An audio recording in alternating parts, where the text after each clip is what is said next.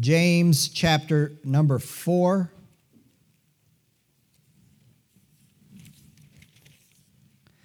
Lord willing, I will be brief tonight, and we will start in verse number 1 and read through verse number 10. James chapter 4, verse 1. The Bible says this From whence come wars and fightings among you? Come they not hence, even of your lusts that war in your members? Ye lust and have not, ye kill and desire to have and cannot obtain. Ye fight in war, yet ye have not, because ye ask not. Ye ask and receive not, because ye ask amiss, that ye may consume it upon your lusts. Ye adulterers and adulteresses, Know ye not that the friendship of the world is enmity with God? Whosoever therefore will be a friend of the world is the enemy of God. Do you think that the scripture saith in vain, The Spirit that dwelleth in us lusteth to envy? But he giveth more grace. Wherefore he saith, God resisteth the proud, but giveth grace unto the humble. Submit yourselves, therefore, to God, as Pastor Craig used to always say, period. How many of y'all remember that? Submit yourselves, therefore, to God. Resist the devil, and he will flee from you. Draw nigh unto God, draw nigh to God, and he will draw nigh to you. Cleanse your hands, ye sinners, and purify your hearts, ye double-minded. Be afflicted and mourn and weep. Let your laughter be turned to mourning and your joy to heaviness. Humble yourselves in the sight of the Lord, and he shall lift you up.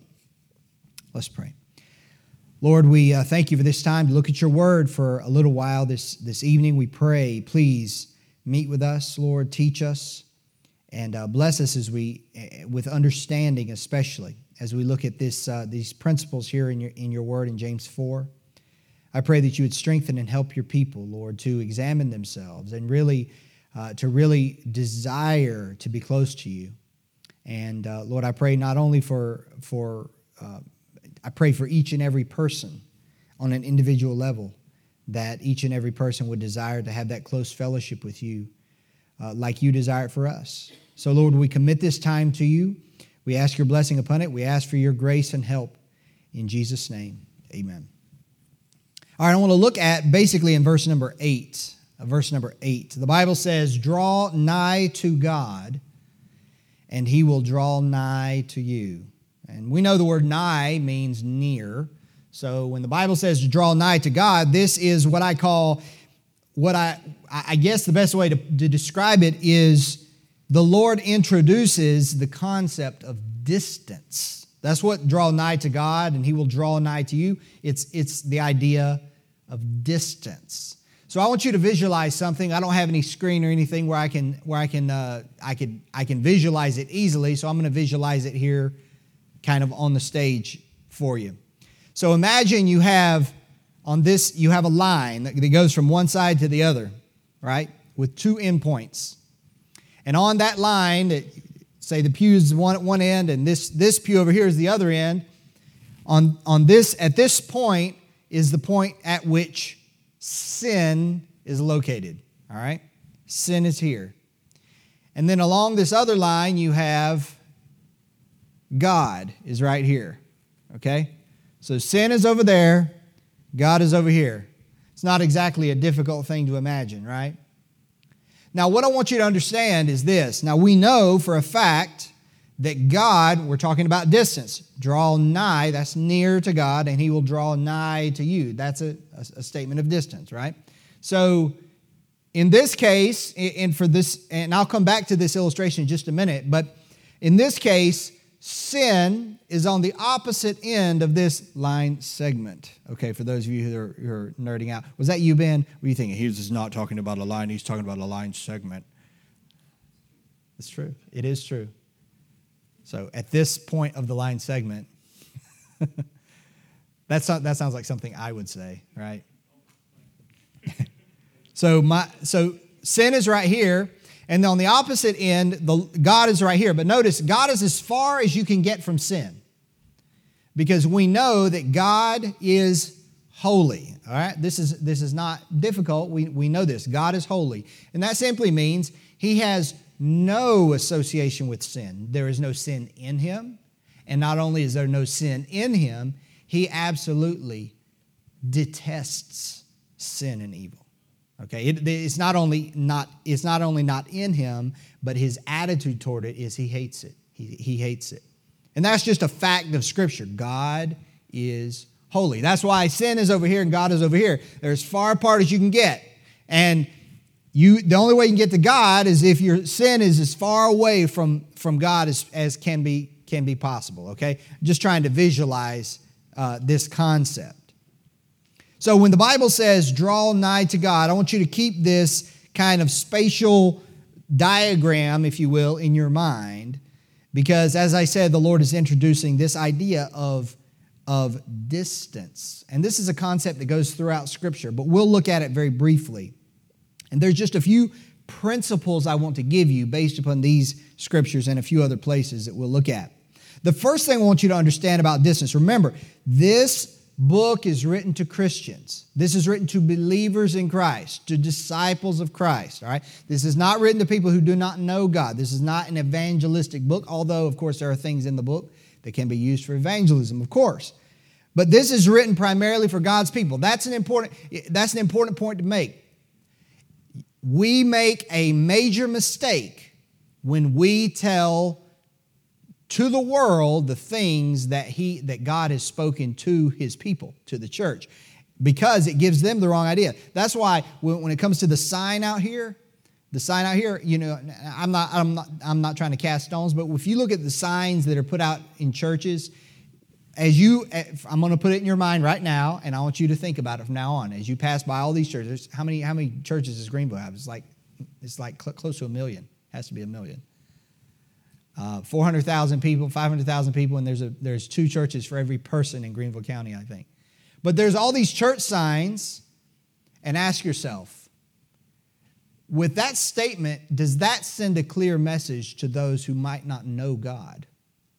But see, a lot of the signs are put out there, and the assumption is, is that many passersby, pretty much everybody, you know, is a Christian. And that's just not, that's just not true. It's just not true. Uh, the Lord says that the that straight is the way, and that and few there be that find it. It's just it doesn't matter if you're in Greenville or if you're in Macedonia or if you're in the Congo. That's that's true wherever you are. So this is written to a group of believers, and that's an important distinction to make. So when I talk about this idea of distance in the scripture as found in verse number 8, the first thing I want you to see is this our distance from the Lord is relative. When I say distance, and we're talking about distance from the Lord, being close, being far, that is kind of a relative term. Here's what I mean by that. If you are a child of God and you have passed from death unto life, you, I'm using these various terminology, I'm catch, trying to catch everybody, all right? If you have passed from death unto life, you are born again, you have already been made nigh, near to the Lord. That's already happened. All right, so whatever we talk about distance, we have to understand that when you talk about a, a, a, Christian, a believer who has come to Christ, the Bible says this in Ephesians 2 But now, in Christ Jesus, ye who were so, who sometimes were far off, that was before I knew God, are made nigh by the blood of Christ. So when we read this passage of scripture speaking to disciples of Christ, children of God, right? The church. When we when we read that, we understand we're not talking even if we're far from God, we're not talking about this kind of far. We're not talking about the far uh, of Ephesians chapter 2 because that that the distance referring to someone who doesn't know God is vast. It is it is a distance it's an unspannable distance. And the only way to be brought nigh is by the blood of Christ. That is, Christ bearing our sins on the cross, dying, bleeding, and dying as our substitute. That is the only access that any person, any person has to approach God. There is no way anyone, someone is calling me. There's no way anyone can approach God except Christ bore their sin. It is the only key. It is the only key. That's what, that's what we mean by the gospel. But now, okay, so we've established that. Without the blood of Christ, without, be, without coming through the blood of Christ, there's no way to get anywhere near God. It's impossible. But we have been made nigh to God already. So, so again, the distance we're talking about is relative. We're already close, right? It's the, it, it's, it's the difference if you were standing here, someone who doesn't know God is to God as if God were standing here and they're in Cambodia. Okay? But see, the blood of Christ has brought us nigh. And so now the difference is between God is here and his child is here. You see, that's a lot closer. This is the distance we're talking about. Second thing I want you to see the principle of distance is this the distance between ourselves and the Lord is always related to sin. Draw nigh to God, and He will draw nigh to you. The distance between ourselves and the Lord is always related to sin. Now, this is the negative aspect. And James chapter 4 makes this perfectly clear. Notice all the sins mentioned that we read in the first 10 verses. Here's what we got there was strife, there were fightings, there were wars, there was, there was lust. He mentions kill, killing, which is hatred. Uh, the, in verse 3, ye ask and receive not because ye ask amiss. They were praying and their prayers were wrong, misdirected and improper use of their prayer. Verse number four says they were adulterers and adulteresses. Verse number four says that they were, in, they were enemies of God because they were, they were uh, loving the world. And then, of course, verse number uh, six mentions their pride. So here's what James writes James writes to these Christians, and he has a load to unload on them. They have a lot of sin going on in their life. They have a lot of sin going on in their life. And as we get down to verse number seven, the Lord says, Submit yourselves, therefore, to God. You can see, as now, because the idea of sin is both before and after our verse 8. So, verse 8 is, ne- is, is nestled right in the middle of all this talk about sin. So, you see the, the verse number 7 says, Submit yourselves, therefore, to God. That is, God gives you a command God tells you to do something regarding these sins, and the first thing we have to do is yield. The first thing we have to do is bow the knee, give up our own will in this matter. You can't ever, you can't ever stop sinning. That is, you can't ever turn away from it until you first bow the knee and say, God, you're right. All right? That's the first thing. Notice in our verse number eight, it says, right after the draw nigh to God and he will draw, draw nigh to you, it says, cleanse your hands, you sinners, Purify your hearts, ye double minded. That is the context. James is writing to rebuke these Christians. They aren't living right. They need to get right. Verse 9 Be afflicted and mourn and weep. You know, God doesn't always want us to be happy. When we're living a, life that is in disobedience and rebellion and sin in His sight, He does not want us happy. He says, be afflicted and mourn and weep. Why? Just for fun? No. He says, let your laughter be turned to mourning and your joy to heaviness. Why are we rejoicing? Why are we happy when we're out of fellowship and far from God? We should be mourning. We should not be happy. That's what he's saying. And he says, he finishes with, Humble yourselves in the sight of the Lord, and he shall lift you up. Here's the thing I want you to understand about this. Remember, distance between ourselves and the Lord is always related to sin. Now, in reference to drawing nigh to God, there is no way to draw nigh to God, remember the context, as long as our sin is being regarded and cherished. The things in our life that, that are wrong and wicked and displeasing to God there is no way to draw nigh to God so long as that remains, as we knowingly allow things that displease God to remain. Now, notice, notice. Now, I'm gonna, I don't want to freak you out with the words, but this is the way I think, and just bear with me, okay? Notice the spatial words. We're talking about distance and space, right? Notice this Psalm 18, verse 21. For I have kept the ways of the Lord and have not wickedly departed from my God. Right?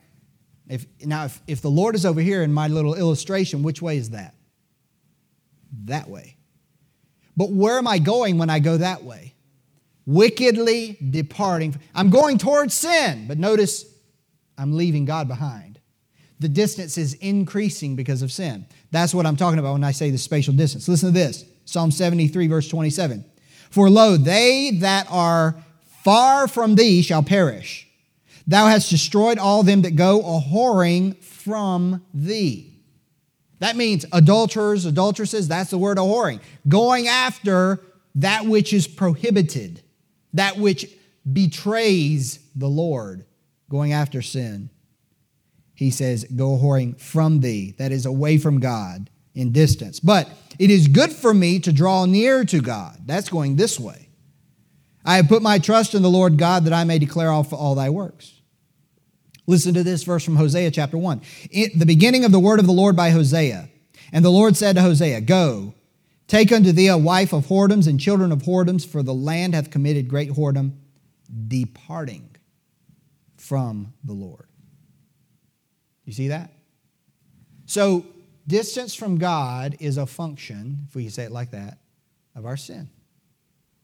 When things are not right in our life, the distance from God increases. Just that simple.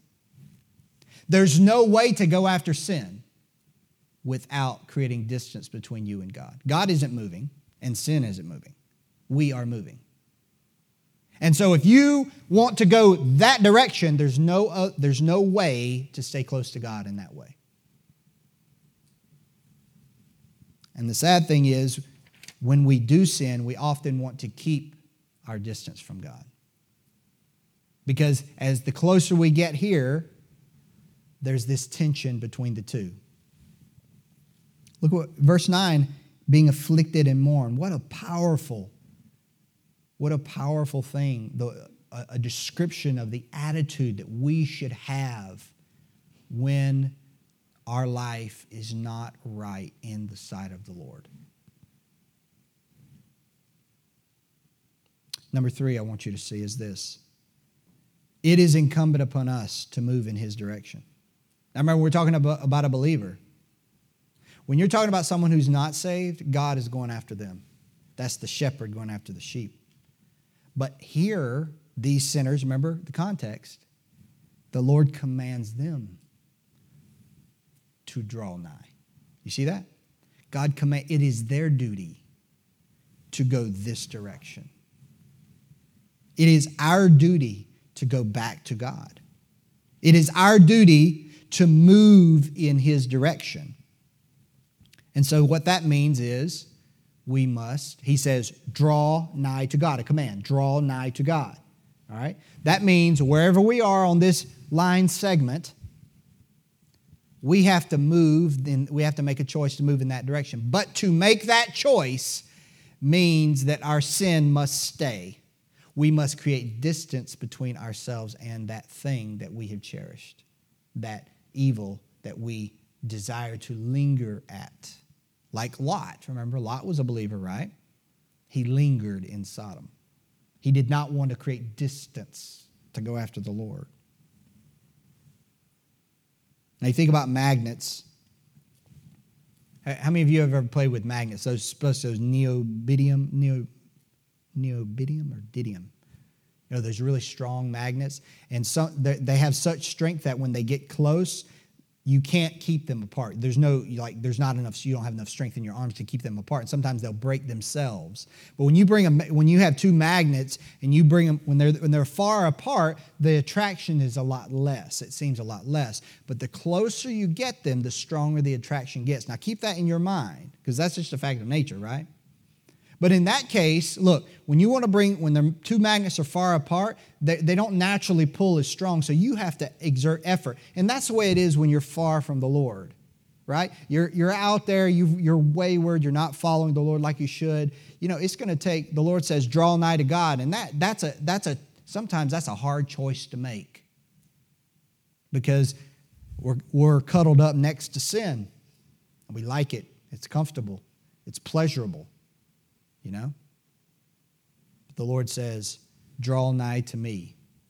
And we know the only way that's going to happen is if that sin, we put that in the rearview mirror and go toward the Lord, which is what he's telling us to do. Now, remember the magnets, because I'll, I'll mention that again in just a minute. Number four. We draw nigh to God by going where he is. Again, in our illustration here, sin is over here, God is over there. How am I going to get closer to God? This is, this is basic. I'm going to go to where He is, right? Now think about it. How do you, and what, what I asked myself when I read this is, how do you draw nigh to God? How do you get close to God? Well, and I thought about it again spatially. I thought, okay, if, if, if I wanted to go to Cambodia, how would I get closer to Cambodia? Well, I would go in the direction of Cambodia, right? And as I go, I get closer and closer and closer because my direction is that, that way. But ask yourself, where is God? If we're going to draw nigh to him, spiritually speaking, the question is, where is he? Hebrews 4.16, listen to this. Listen to the spatial language. Let us therefore come boldly. You hear that? Come boldly unto the throne of grace that we may obtain mercy and find grace to help in time of need. So, where is God? He's at the throne of grace.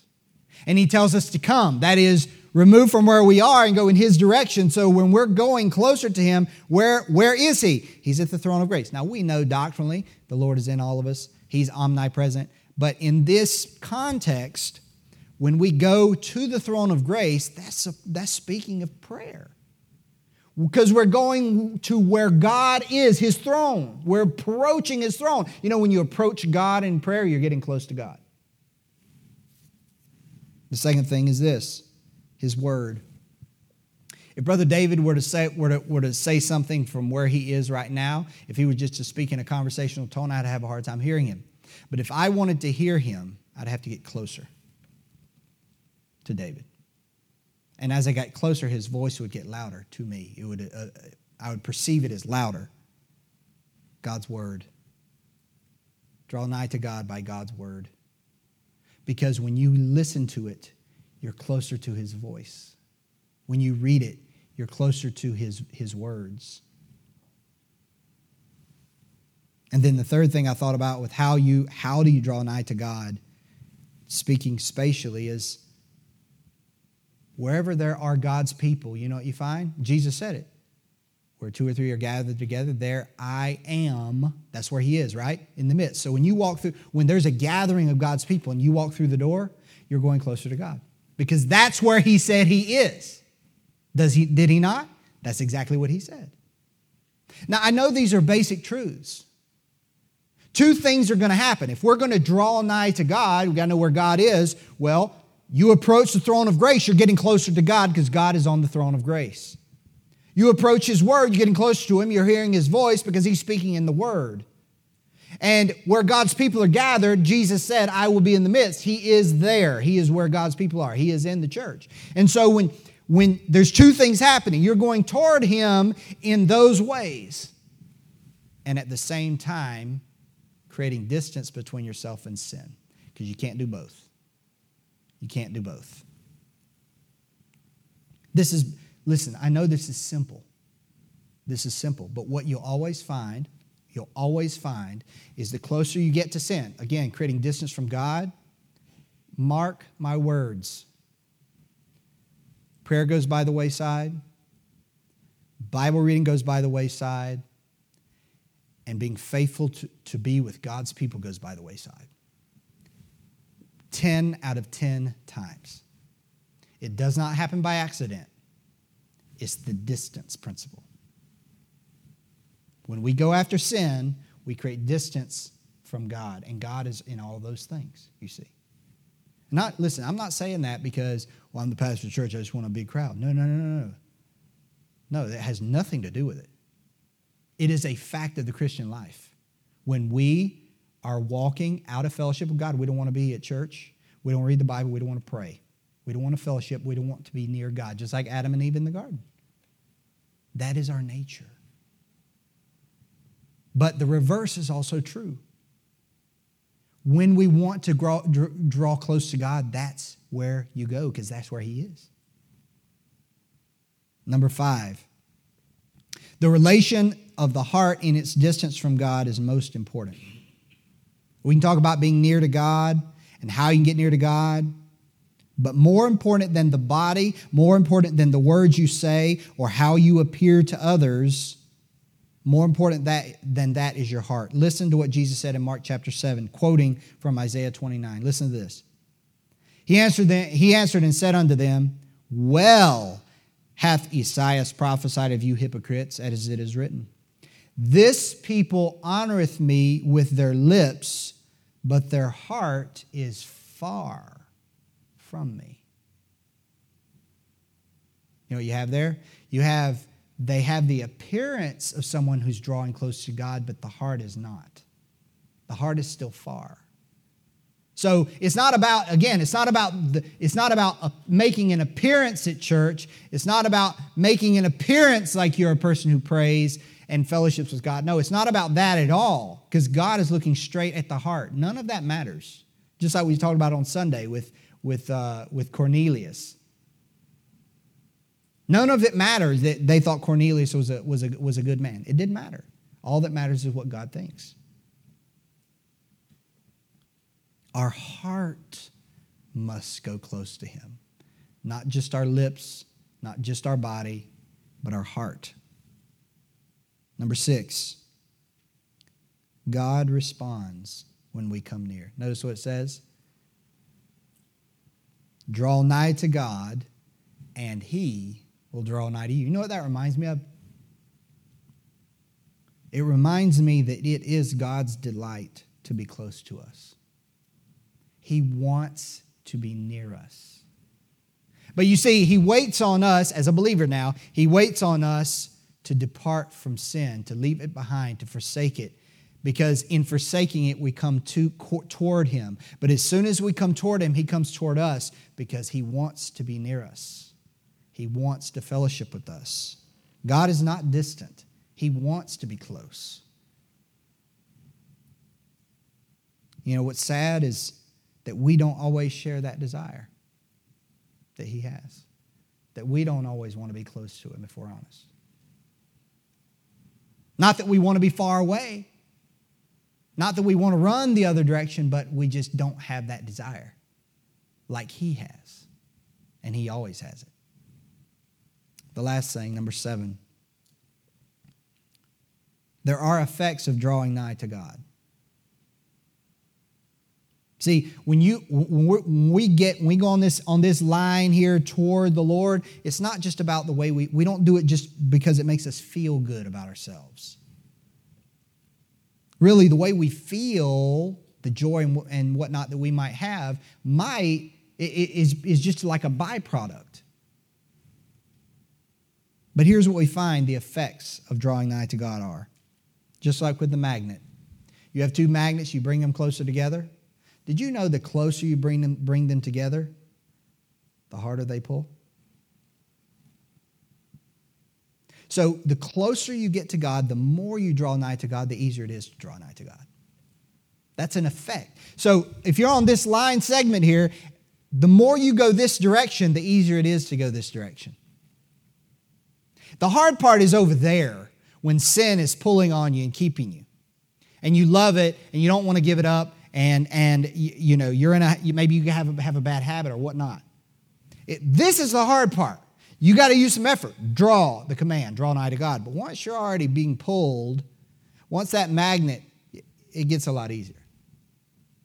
It gets easier because the distance between sin is increasing. It doesn't have the pull it used to have. You know, when you first got saved, sin might have been really, really difficult. But think about those sins that you really had trouble with when you first got saved. They're no problem now. They're no problem now. You know why? Distance. You've gotten closer to the Lord. And it's easier because that distance is increasing on this end. So it's even easier to draw nearer to God. The second effect and benefit of drawing near to God is that it increases the distance from sin. We want it less. The Lord is, listen now, the Lord is saving us from sin by bringing us close. Isn't that fantastic? And as we get close, some, somebody used an illustration is it likened it to, to, a, to a, like a comet going toward the sun. The closer, you know, the sun is pulling it, right? The sun is pulling the comet. It's like it pulls everything with gravity. The sun is pulling the comet, but it's the closer that it gets, everything's being burned away from it. As it gets closer, it's getting hotter and hotter and hotter. And that's what happens. As we move this direction, we get closer to the Lord. Not only is the distance of sin increasing, but the effect of our getting close to God is this burning, God is burning away, taking away out of our life the things that are displeasing Him. In other words, He's helping us to grow and increase by our distance to Him. Third effect is as you go from over here to over there, because you're getting closer, the voice of the Lord is getting louder. You know, when you're over here, God's screaming, and you can barely hear him.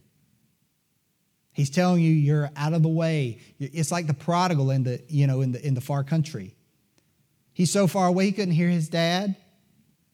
But, and that's the way it is. We're all way, the Lord has to yell at us. And sometimes he has to chasten us. He has to bring corporal punishment, spiritually speaking, to correct us, to bring us back in line because we're not hearing his voice. That's a good parenting rule as well. When is it proper to use corporal punishment? When words stop working. Well, we can't hear him, but as we get closer, what we realize is that voice is louder. The voice of His Word as we read it, and the voice of His Spirit in us is louder and louder and louder, so that when we get close to Him, just a whisper, and we hear it. Just a whisper, and we'll, He's directing us. Proverbs even says, is it Proverbs or Psalms? He says, I will guide thee with mine what? Mine eye. Mine eye. So as you get closer to God, God's voice does seem to get louder. And so his direction becomes more distinct and more clear to us. And this all is all about the distance, the space between ourselves and the Lord. So let me just ask you this this is just basically a little, a little devotion. How, how are you doing in your, in your distance from the Lord right now? Are you going in the right direction? Are you going in the right direction? Is there something that's keeping you kind of far from Him that you're attaching yourself to? Or are you heading this direction? Let's pray.